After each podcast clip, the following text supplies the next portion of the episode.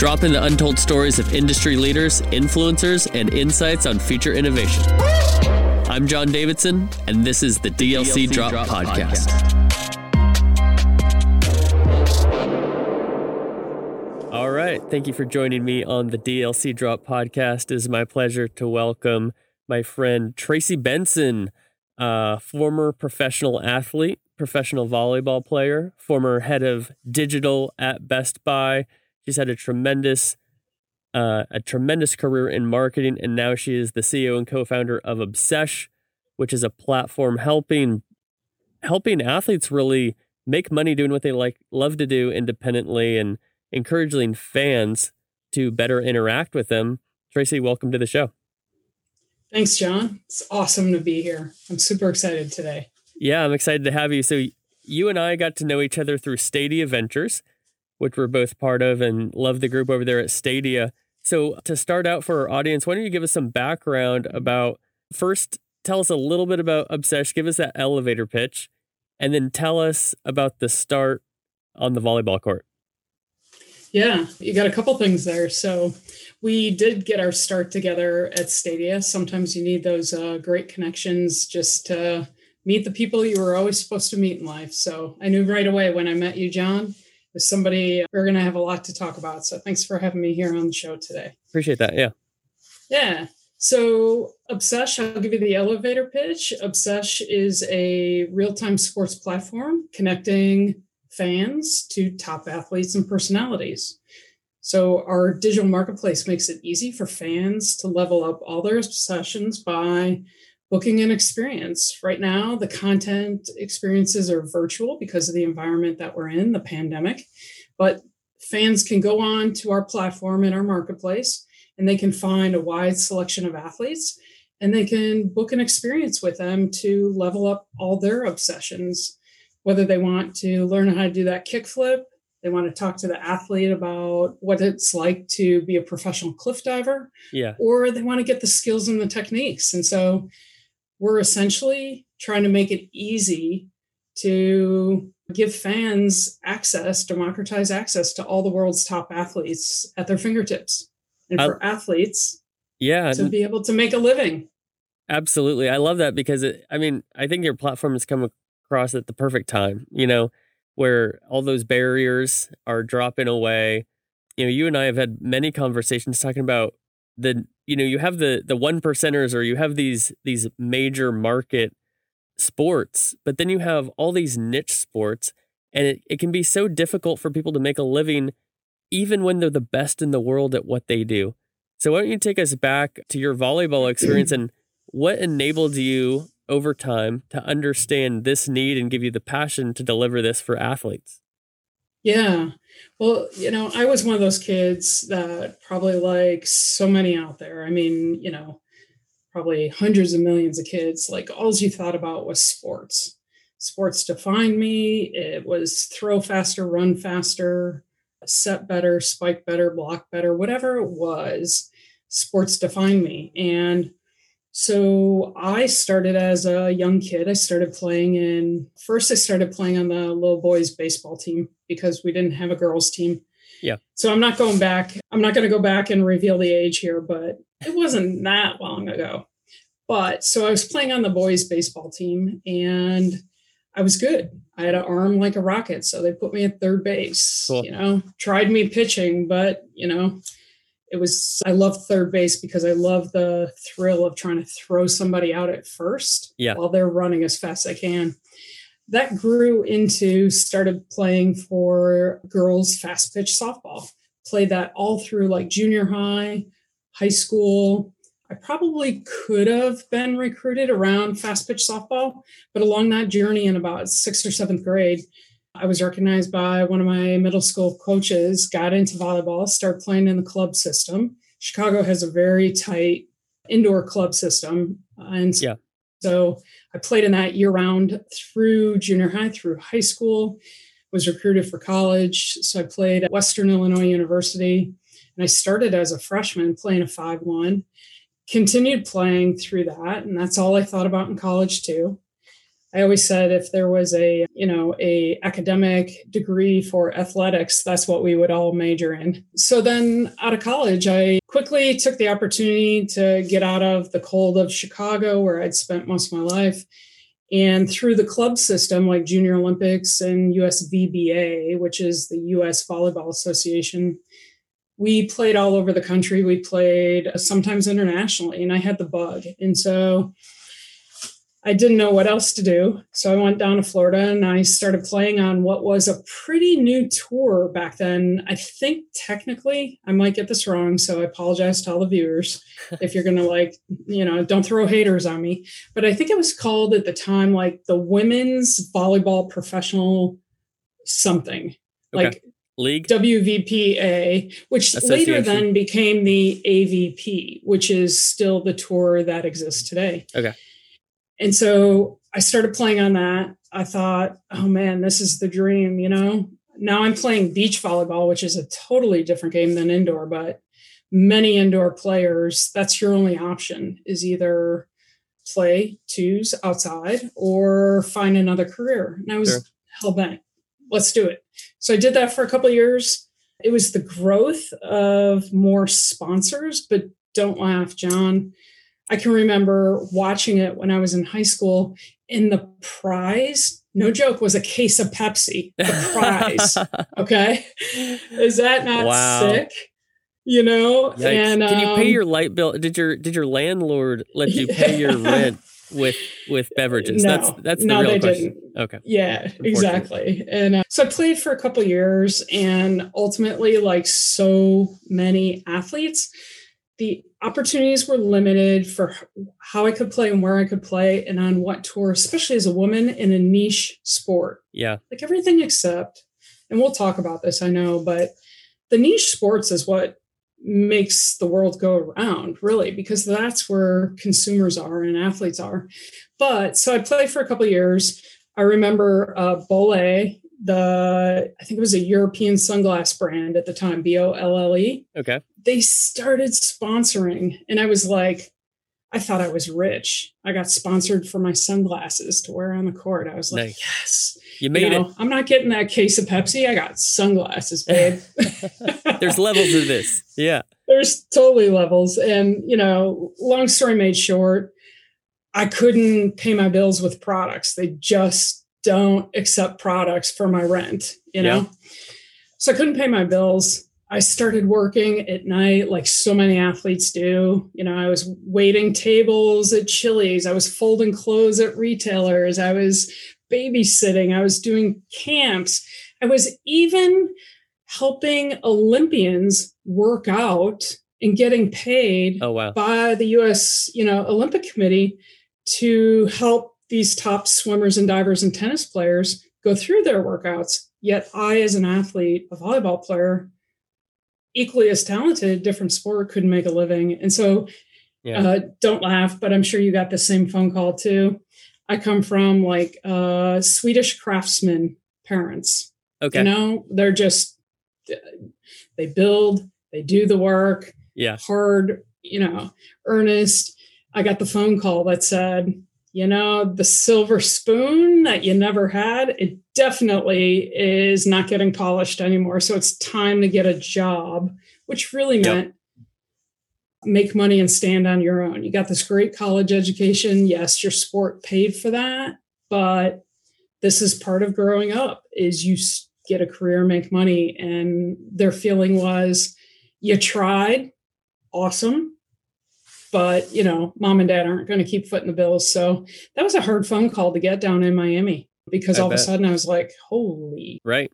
You know, that now I had to think about what am I going to do to make money to survive. So it's so funny how it was fun. Yeah, our stories are so parallel. I can, you know, I could probably tell the nearly exact same story with skateboarding in the place of yeah. volleyball. So I'm curious of this. You know, in my career, some people know I was on this six month long tour, ended up breaking my ankle. I, w- I was thinking, oh, I'm going to do this for 10 years. So my yeah. call, if you will, was more from the doctor than my parents.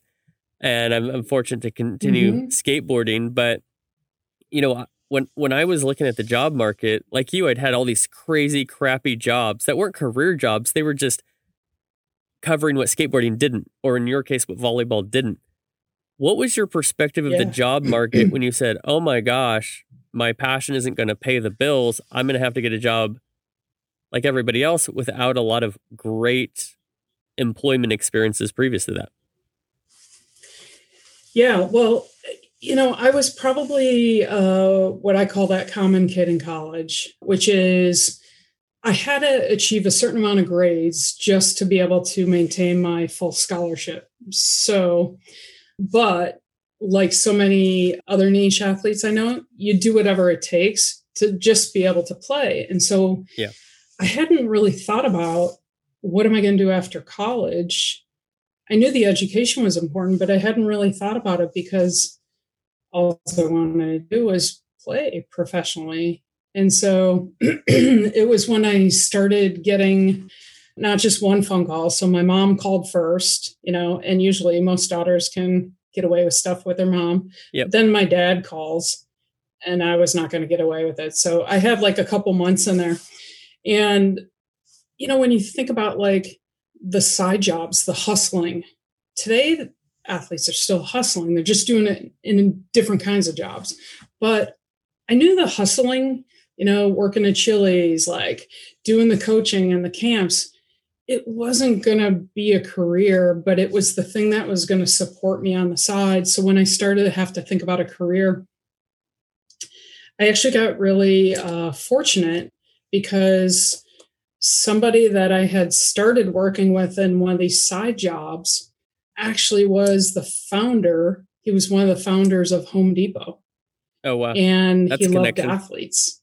And so, yeah, but you know, at the time, I'm like this 24 year old.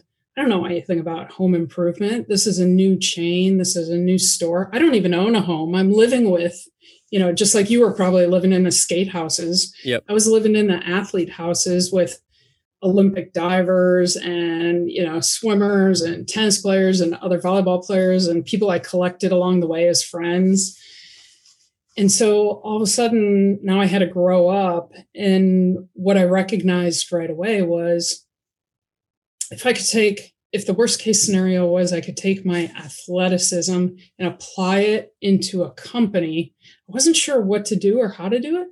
But if i could get paid to compete in business whereas i couldn't get paid to compete as an athlete i was like i'll do it. And so a guy by the name of Ken Langone was that guy who, you know, his kids loved to play volleyball. I wanted to learn how to play golf. We had a little bet. I lost the bet. I had to go meet Arthur Blank, and there I land in Home Depot. And I commit five years to building a championship for an orange apron Wow. you know and those same principles applied but it it was crazy it was fun and i got to you know literally be an athlete every day because that's the only way to survive at home depot in those years growing 40% year over year Yeah, that's incredible. So you so you you went from this this professional athletic background, then you're you're in the, the the working world. Was was that did that feel very corporate? Was there any or or, or was it pretty casual? It, it I know Home so Depot is not, not quite a yeah. oh it was it was the perfect looking back it was such an amazing skill experience that i got. Yeah. but it was so not corporate it was awesome. That's how not corporate it was right? Because most people when they live in a corporate environment they're like yeah there's nothing awesome about that. This was awesome. Cool. and arthur you know arthur blank and bernie marcus they were the founders. Ken was a founder but he was the financial founder. So he gave him the money to to to grow and he helped lead that path and really respect him. But arthur as you see today he owns ball clubs. I think he just bought maybe racing. He's got the atlanta falcons. Right. people athletes still today love working for arthur. Whether you're the concession person at the stadium Mm. you're the coach you're the player he is he's a coach. And so it was not corporate. It was here's the goal here's how you win a championship along the way, do whatever it takes to make that customer happy. Yeah. Because what a championship looks like is every single customer is happy in every single store you build around this country. And so it was pretty simple. The formula was relatively simple compete, win, do the right thing, take care of the customer, you know, build the championship team. That's cool. So for art with Arthur specifically, what did you see in him as a leader that created this culture and what did it teach you that you took as a leader and have employed since then?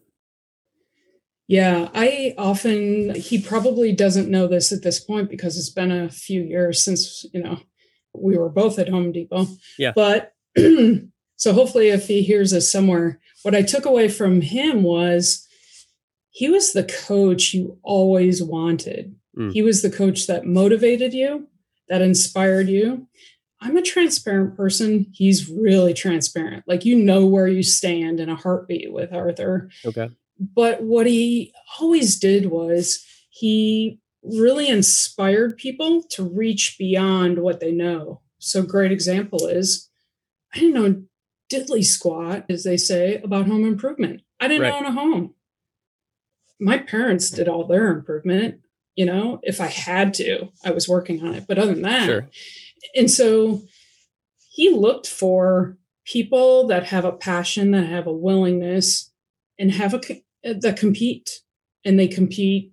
You know, unfortunately, I compete in everything. I compete. You know, not a detriment, but the world is a competition. How can you navigate your way through it? And so, his leadership skills really taught me the importance, and I really admired the way he led people and he wouldn't solve it for his leaders but he would always ask us the right questions he would Mm. ask us well how are you going to solve that have you thought about this and he's just really uh, a good communicator good at inspiring people and good at creating a healthy culture where people just will go die on the sword for each other Yeah. and that was perfect for me because that that is typically where I came from in team sports. And most of my co- most of my coaches, some were really on the far end of the scale of like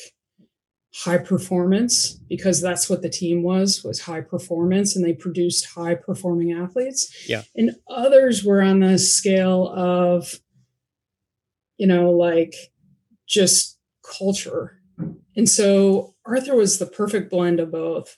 I mean, I could start in the morning building a store in a market, and we would build hundreds of stores. So, like every 12 weeks, we're building a system and a culture and hiring people.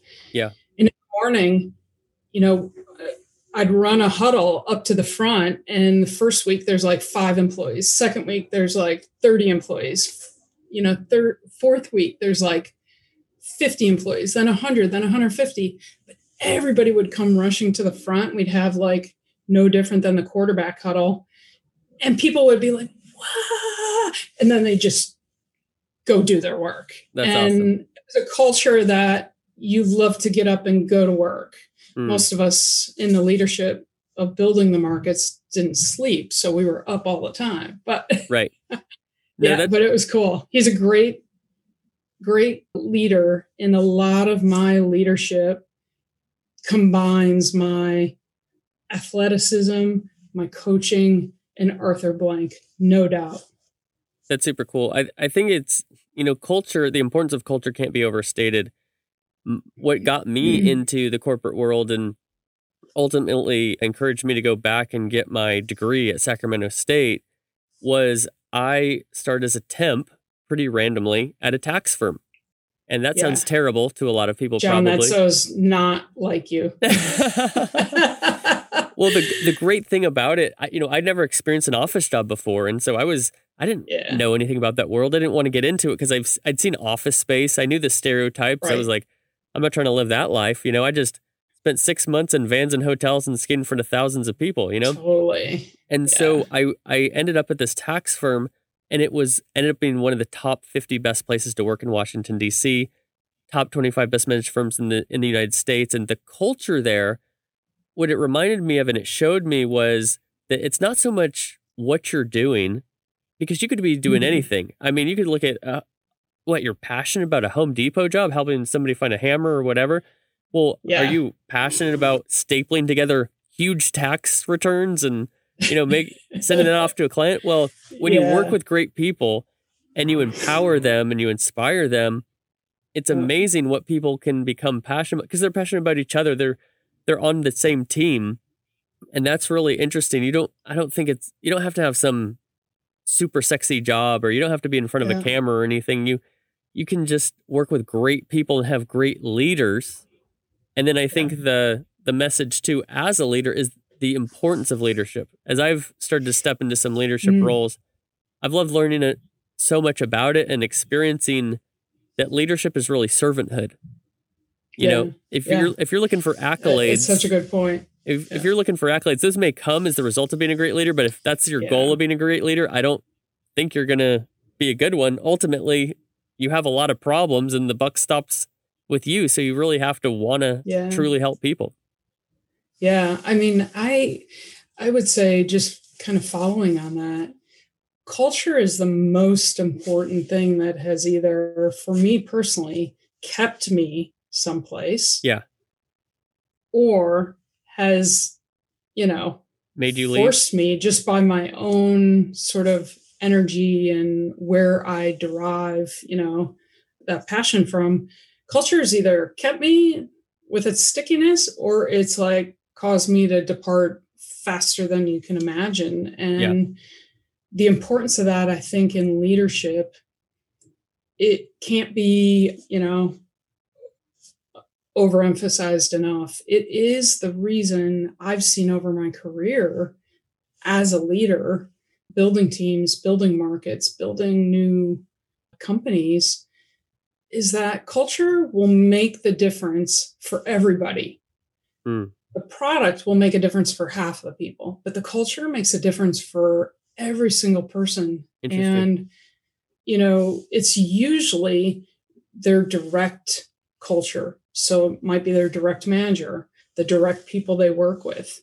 And, you know, people can get rallied around products, they can get rallied around like innovation, but it's really the culture that really connects people and brings them together. And, you know, uh, listen, I'll stop, you know, shouting out on the Arthur uh, bandwagon, but he was the, he is the best boss I've ever had. And so when I think about what to do, I often think, how would have how would Arthur have handled that situation with me? Yeah. Because, you know, there's nothing like your personal experience. And I can remember moments where the culture could have been crushed.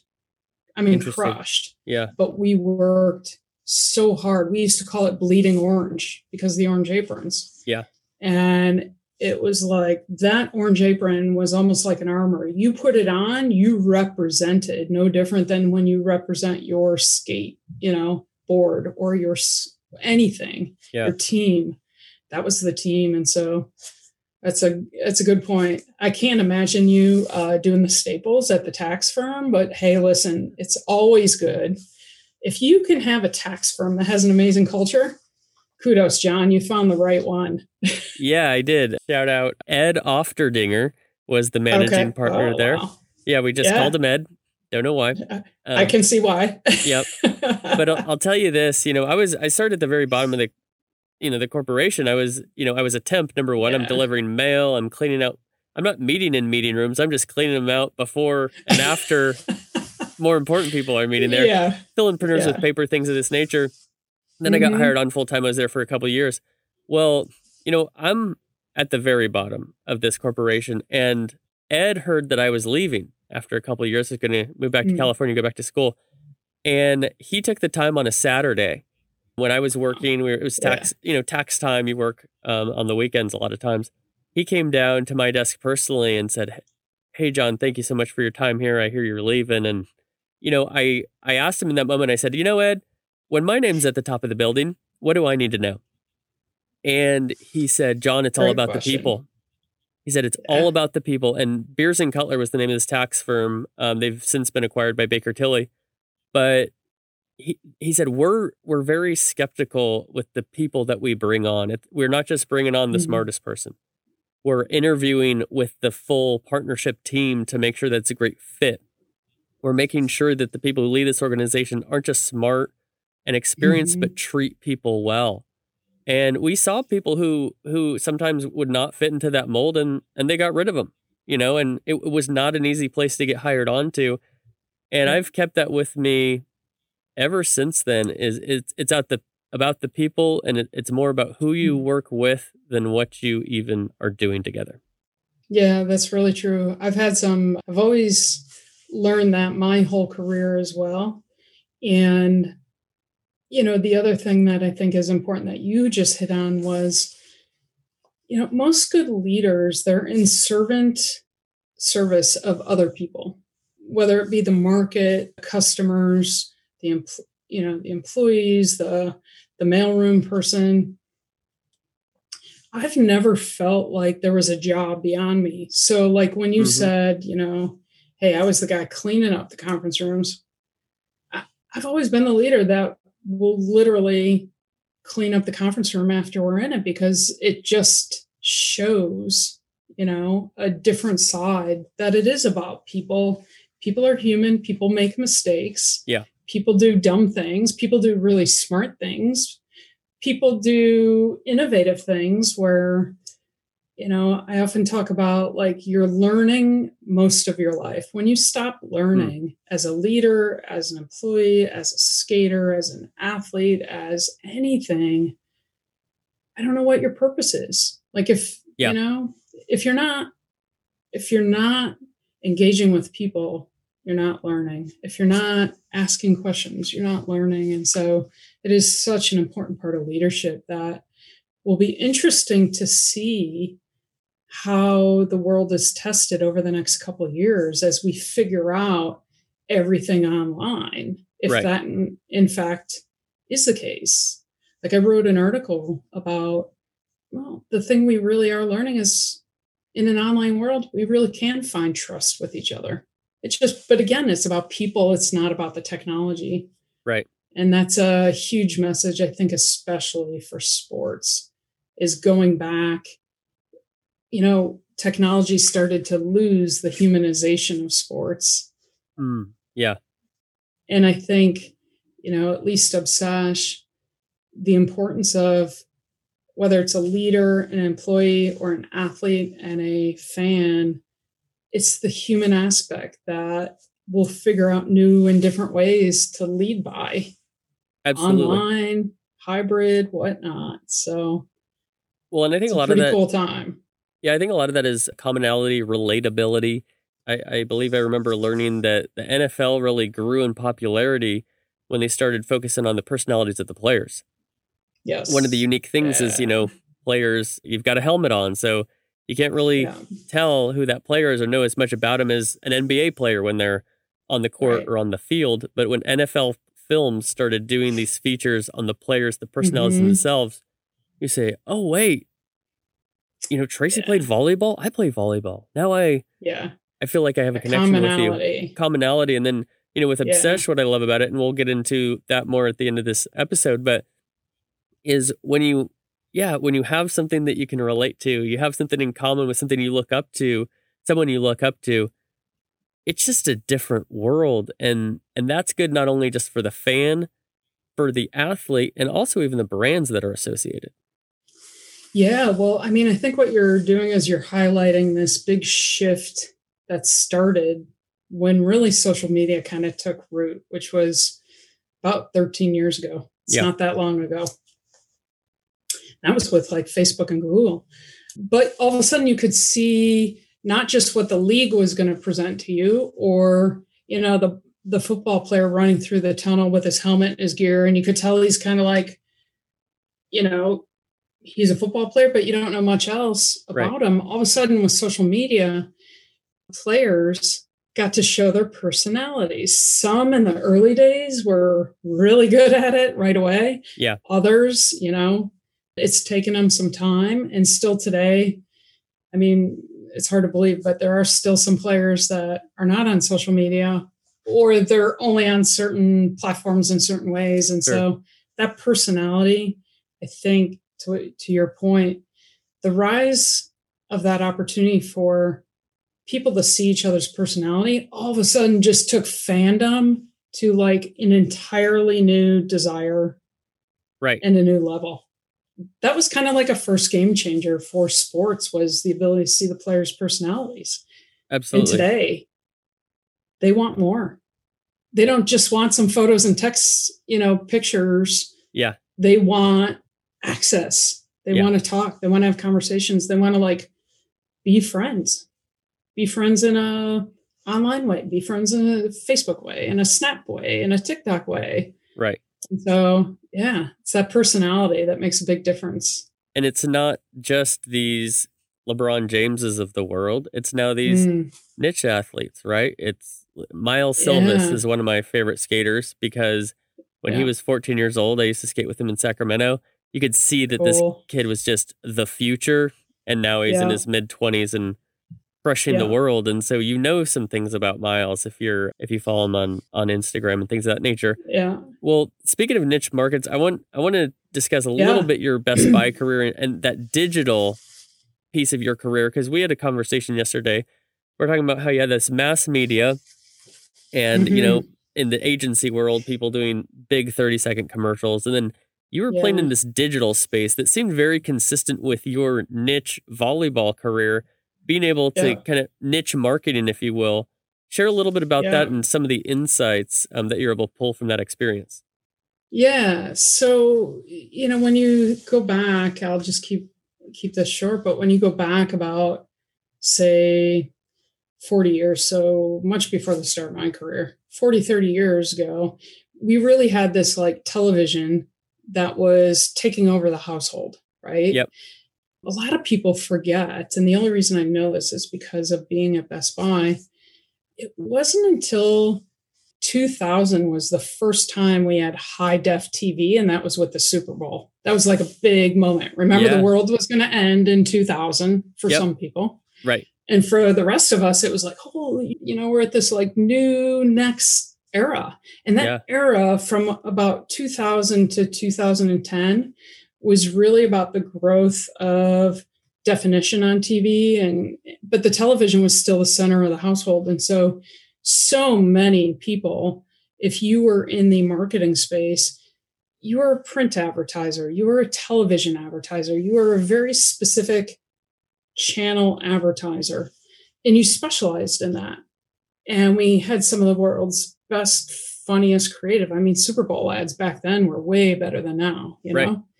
And so, but I started going in, I started out on the brand side with Home Depot and the retail. My second chapter was I felt like I needed to go back and get my MBA, which I did. And then I went into the agency world. And in the agency world, I started out with two companies, Jack Morton Worldwide, which was an experiential okay. events company. Yeah. And Razorfish, which was this new digital agency. Yeah. And I just thought like this is where the world's going. Like sure. I the innovation, the creativity, the consumption. I could have never had the crystal ball where it's at today, nor 20 years from now. It'll be like way different. And we'll be looking back on, wow, that's crazy. Right. But when I got to Best Buy, I got there. The reason why I was recruited to Best Buy was because I was at the time, the pool of people specializing in digital was much smaller. Yeah. And the channels were you know simpler. And social media was just starting and people the early adopters were using it. And best buy as an old retailer that has always spent you know foot traffic on the floor in the store all of a sudden you know it was like one of the bets was to move into digital spaces and so i came in as in the marketing side building out all the digital capabilities. Whereas, like when you were at GameStop, that was like one of the first, you know, gaming retailers yeah. to make, and that was a long time ago. Right. it wasn't that long ago. And so part of my role there was to find ways to embed and integrate digital technologies mm. into everything in Best Buy, whether it was marketing, relationship management, the store employees, the our vendors. Yeah. You know, the programs with the vendors, whatever it was, I had a lot of tailwind because Best Buy wanted to be known on Wall Street as a digital first company. And so mm. it was the coolest job in the world because pretty much everybody said yes to everything. Yeah. I, mean, had to do a lot like of persuasion, cool but you know, but they pretty much said yes to everything. And so I got to do things like be one of the first four advertisers to Twitter when it was still like oh, 10 wow. guys in a spreadsheet. Crazy. You know, and got to work, you know, with Mark Zuckerberg at the garage in Menlo when it was a super wow. small company and they hired their first sales guy. You know, and got to help companies like Foursquare uh-huh. integrate their technology and become a company worth acquiring. Yeah. And so it was so fun. And, you know, we used it in every way possible. And that growth from like 2009 to 2015 was just all about the expansion of digital and channels and mm. everything. Yeah. I mean, this, Apple sold its first smartphone in 2009. And only, I, I promise you, because Best Buy sold them all. Yeah. We were the only ones. Like less than 1% of the market even had smartphones until about 2013. Wow. Yeah. And all of a sudden it went, woo. right. Know? Yeah. Now yeah. everybody has one. Yeah. Cool time. Your experience at GameStop, like that was one of my favorite companies. Yeah. Because we were trying to integrate also new digital led, tech led companies, uh-huh. and GameStop was one of them. So, can you tell me what was, you know, how do you think that your your athletic background influenced the way that you thought about digital or maybe took some opportunities that others with different maybe more traditional backgrounds would not have seen? Yeah, I think one of the things that comes to mind immediately is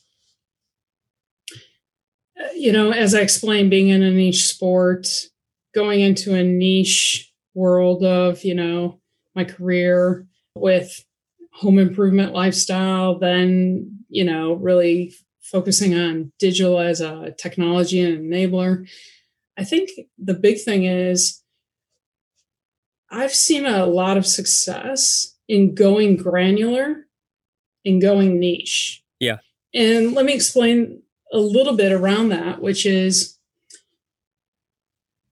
whether you take television, you take digital, you take the smartphone, you take Airbnb as a platform company, there's a point where the market is always growing in mass, and three or four people own the lion's share of that mass.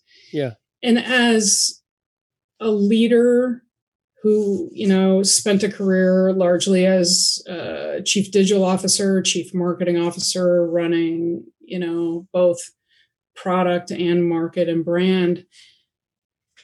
It seems daunting to go mass because you're like wow you know how how do i take away time and energy? People only have so much time and energy and that gets smaller and smaller with the more technology you spend your time like trying to move a mass market, mm. you know, you can own uh, a small piece of a mass market and own a niche inside that mass market and have more effectiveness than trying to, you know, spray and pray, as we call it in a mass market. And so, right. my big thing is go granular, niche, even, and start with a really passionate, small, avid base. It's been that way for all of niche sports. Yeah. Like the majority of sports are niche. And what what do we mean by that? It's not that they're small. There's 250 million soccer players in the world. There's like 300 million volleyball players in the world. There's probably, you know, two, 300 million skaters in action sports. Right. They're not small. Football is actually small, you know, but it's had mass marketing abilities around it mm. and systems built for it. And so I think going the niche route has so many advantages. And I think because the world is changing, where, you know, take social media. If you're going to create the next social media company on an ad model, you got a lot of work and a lot of money to, you know, to spend. Sure. You got a lot of time. But if you're going to own, you know, in the case of, say, art or a specific segment of entertainment, you can go deep, you can get all that quality, you can get the quantity within a smaller niche. And I just think it applies to so many things in life. It applies to the type of people you hire, the type of companies you build, the products you set out, or as an entrepreneur, how you how you tackle a market, how you tackle what you're going to do and win in that market. So, yeah. I like that. Do you have an example, whether it's maybe it's something you've done or maybe it's something that you've seen somebody else do that you're a fan of to see yeah. in a, you know, a niche market to really move the culture and they were able to do a lot more than if they were focusing on a mass market? Yeah, I, I, mean, I think there's a couple things, and probably some that are more near and dear to people right now because of buzzwords and uh, so forth. But let's take like the influencer market marketing space, right? Yeah. We could take it for sports, but the truth is, the influencer marketing space started out with really, you know, the niche sports, like in particular, skate culture. I mean, right. you know, that was influenced before influence was cool. What we did at Beats, that was influenced before it was a buzzword. You know, GoPro, yep. that was influenced before the buzzword. But if you take the growth of social media, you started to see, you know, all of a sudden when people's personalities can come out, you would see influencers all of a sudden gaining a lot of reach. They were almost like a reach engine, you know, mm. it was just like right follower, follower, follower.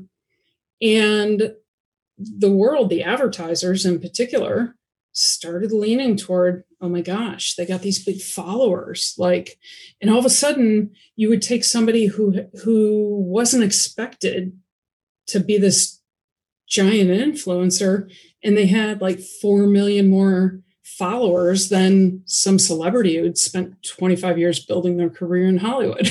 Yeah. and so brands were like, well, I'm going where the numbers are because that's what brands were used to coming off of television. I'm going where the numbers are. Yeah. And so you'd see that. But then all of a sudden, you know, you would start to see little, I'm not talking about micro influencers the same as being niche. I'm talking about niches where somebody specializes in something. Yeah. They have like this deep passion. But you would see all of a sudden, you know, smaller level of influencers who have more specialization, all of a sudden they have more loyalty and more influence on their followers because their followers largely feel like they want to know everything about them. They mm. want to be like them. They want to look like them. And what it comes down to is this like emotional hook where it's, well, maybe I could be them and there's sure. that attainability. And so yeah. we've seen over the last five years, all of a sudden now, you know, you take somebody, let's use a couple examples, just, you know, near and dear to our heart. We've got Nyjah Huston, right? Sure. He was in that generation over the last 10 years. He's got four and a half million plus followers. Yeah. Insane. But then you take, you know, like let's take one of the young girls like Leticia Bufoni right. from Sao Paulo. Yep. She's only got like, I don't know, 65,000 followers. Well, as compared to two skaters, a female and Nyjah. Right. Such a difference. But people that follow Leticia, whether you're male or female, whether you're an avid skater, an amateur, a pro, or just you also want to know like all her passion around other things outside of skating. I would I would bet she's got just as much, if not more, influence on a day to day basis to impact things like you know brand credibility with the products Yeah. and so we're seeing this world change where it's not just you need mass quantity you actually really need real quality because as the world has changed younger consumers they're not looking to be mass they're looking to be unique Big time. they want to be special they want to be niche and they just want to be with other people like them and so it's such a fascinating time to see that shift and so influencer marketing even outside of sports you find it in beauty in fashion in food i think now because the rise of access to social media Yeah. more sports are able to come into light that never would have before whether it be like curling or right. surfing they're more accessible and they're more relatable and so i think that's where niche is really the new norm Yeah, I love that. I, I think a great analogy is, you know, back in the day, everybody wanted to get the same shoes. You had to get the shoes that everybody else had. Now everybody Yeah. wants shoes that nobody else has. Right. exactly yeah And then to your point with these, you, you know, the Leticia and the Nyjah example, it comes Mhm. down to, I think, a conversion rate a lot of times where it's like, Yeah. okay, you're doing mass market, you're doing a Super Bowl ad buy or mm-hmm. whatever. It, would you rather pay top dollar and reach, have an awareness of 100 million people or whatever their crazy reaches for the Super Bowl halftime show and then have a conversion of, I don't know, half a percent or whatever that thing is? Or maybe s- smaller dollar dollars, you're going to have to do more of them to reach Yeah. the mass, but you're going to Yeah. have higher engagement and you're going to have people who, when you help them attain experiences, products, hmm things that they want that they can't get for themselves, yeah they embrace your brand in in a wonderful way. And we, we see it in esports and gaming where, you know, this is a, a skeptical group of people, but when you do it the right way, they'll Mhm. embrace your brand uniquely, much greater Yeah. than these these mass markets. And I think we see that same thing in in other niche followings as well. Is that is that accurate? Yeah, definitely. You know, I, I can put the hat on both of like my chief marketing days, my advertiser days, as well as my entrepreneur and sort of that tapestry of being sports focused my whole life. Yeah.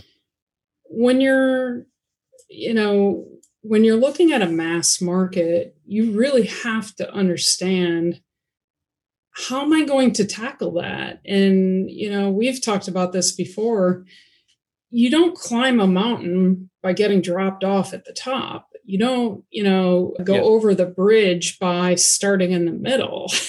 Yeah. You have to like a lot of times people forget that mass markets were built by going like micro moment by micro moment as the old saying goes, you know, success is built from thousands if not millions of very small moments Right. moments that might Over time. change yeah over time and so to your point it requires patience it requires time and it requires a lot of confidence Mm. when you go niche you know nobody nobody wakes up like i don't wake up on any given day and say oh my gosh how can i think small about obsesh it just doesn't happen. Nobody Yeah. does that, right? Right.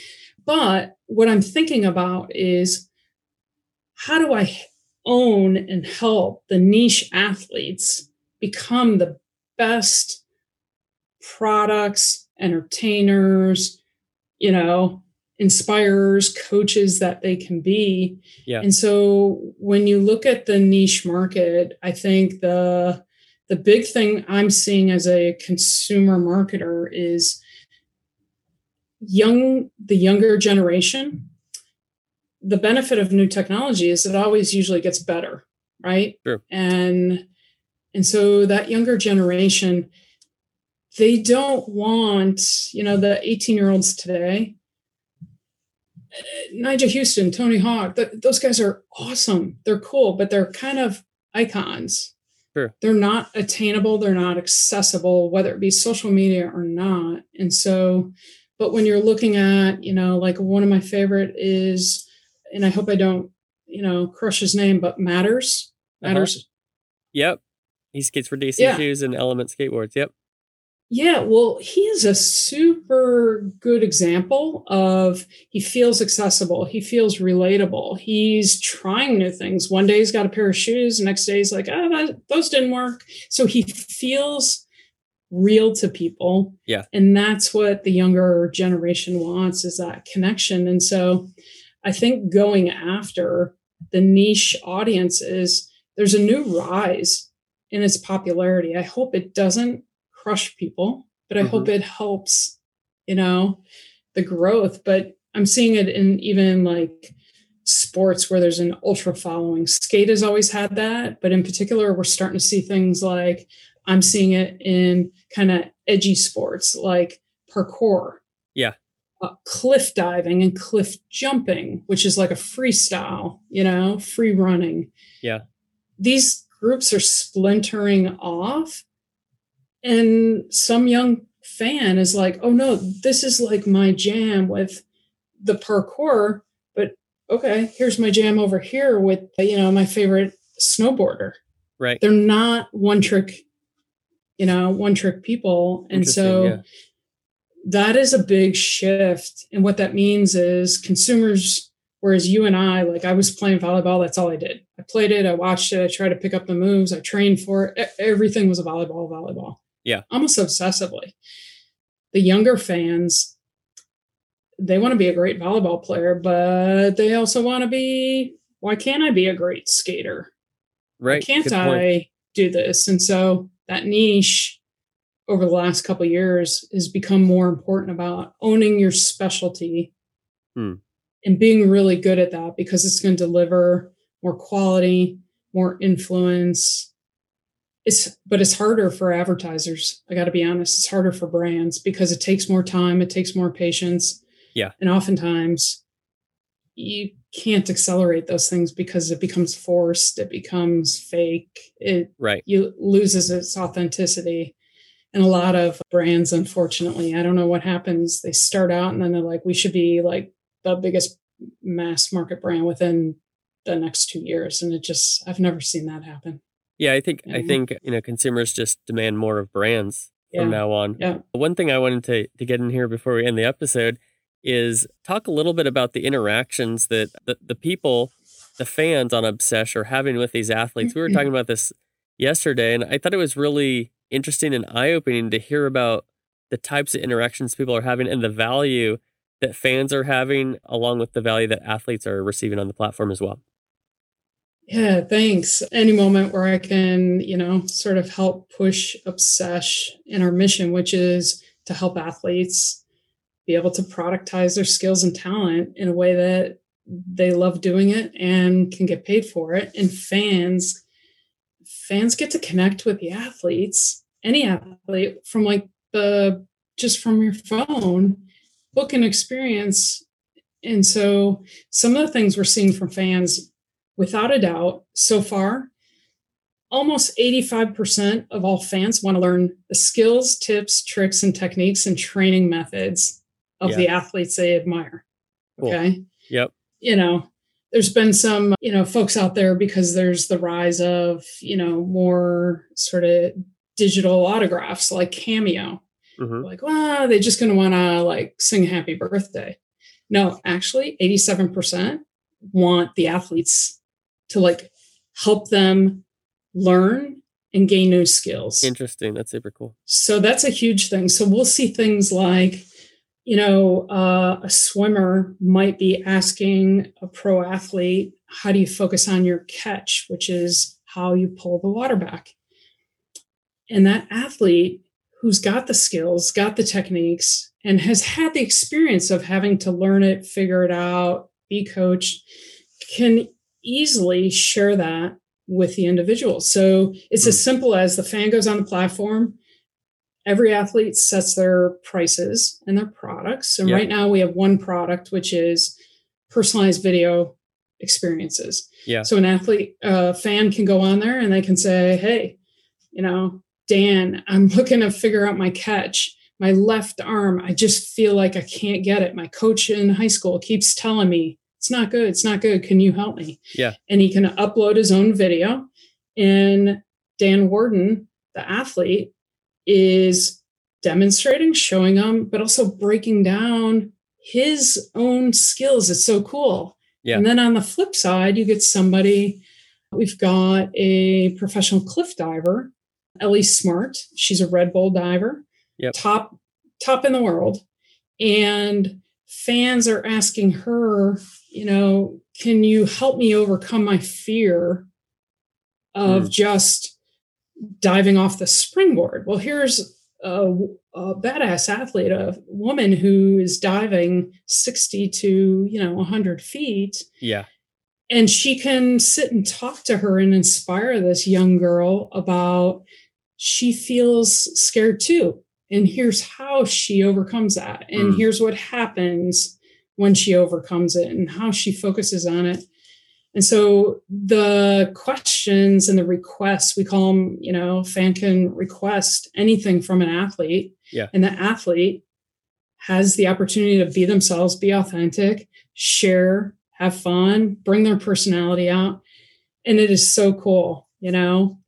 So it's all over the place. And we're seeing also i just want to say this is going to level up the playing field not only for fans and for athletes but it's going to level up the playing field for every niche sport every female athlete every athlete in the world can now have a platform with the tools and resources to step in take 15 minutes to get set up set their prices Yeah. use their phone and start making a living doing what they love which is sharing their experiences sharing their knowledge leaving behind their legacies and having a freaking blast at it Yeah, that's amazing. I, I think it's it's so cool. It's really inspiring for me to hear your story. You know, you've you found your purpose where you yeah through your career from being an athlete to then a leader in business and marketing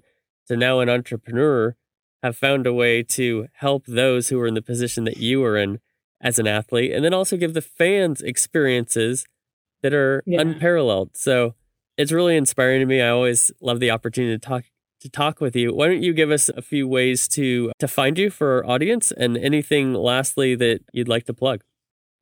Yeah, awesome. Thank you. So, the best way to find me is on LinkedIn. I am, I think I'm Tracy Benson on LinkedIn or TB Digital, but you can find me by looking up Tracy Benson or Obsesh. You can find Obsesh, which is at obsesh.com. So, it's O B S E S H, as in obsessions. So, think of level up your obsessions, obsesh.com our platform is going to be coming out of beta. Our marketplace is going to come out of like the invite only from the athletes today. And so in about three or four weeks, you're you'll be able to find the experience right there. As a fan, you can sign up, book an experience anytime. As an athlete, we'd love to hear from you. If you got the willingness, you want to deliver great experience and you want to do it in a way that helps you thrive on your own terms, you can go to obsesh.com enroll talent and it's easy or you can find us on instagram at obsesh media Perfect. Well, I love it. And thank you so much again uh, for joining us. I know our audience got a lot out of this episode. Just the, the, the whole path and very inspiring, a lot of business insights. Tracy Benson, co founder, CEO of Obsesh, thank you for joining us on the DLC Drop podcast. thank you john you're awesome and i love the dlc so drop it Thank you for listening to the DLC Drop podcast. This podcast is part of the Esports Futuri Podcast Network and produced by Innovation Media Enterprises. Make sure you subscribe on your favorite podcast channel and leave us a review.